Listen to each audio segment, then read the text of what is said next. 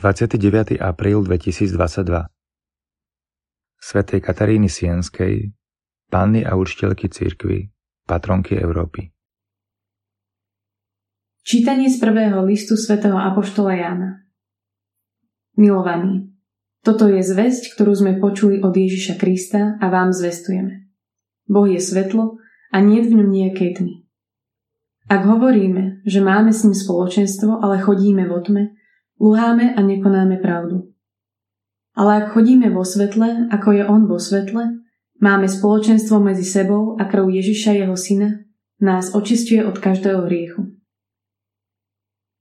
Ak hovoríme, že nemáme hriech, klameme sami seba a nie je v nás pravda.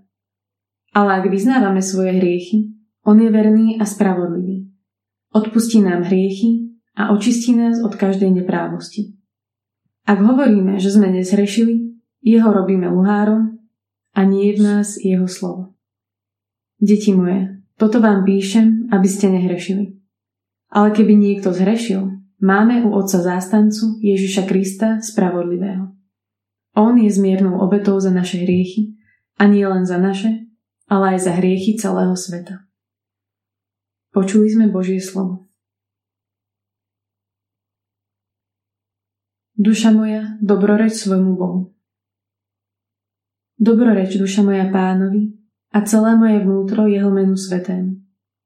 Dobroreč, duša moja pánovi a nezabúdaj na jeho dobrodenia. Duša moja, dobroreč svojmu Bohu. Veď On ti odpúšťa všetky neprávosti, On lieči všetky tvoje neduhy. On vykupuje tvoj život zo záhuby, On ťa venčí milosrdenstvom a milosťou. Duša moja, dobroreč svojmu Bohu. Milostivý a milosrdný je Pán, zhovievavý a dobrotivý nesmierne. Nevyčíta nám ustavične naše chyby, ani sa nehnevá na veky. Duša moja, dobroreč svojmu Bohu. Ako sa otec milúva nad deťmi, tak sa pán zmilúva nad tými, čo sa ho boja. Veď on dobre vie, z čoho sme stvorení Pamätá, že sme iba prach. Duša moja, dobroreč svojmu Bohu.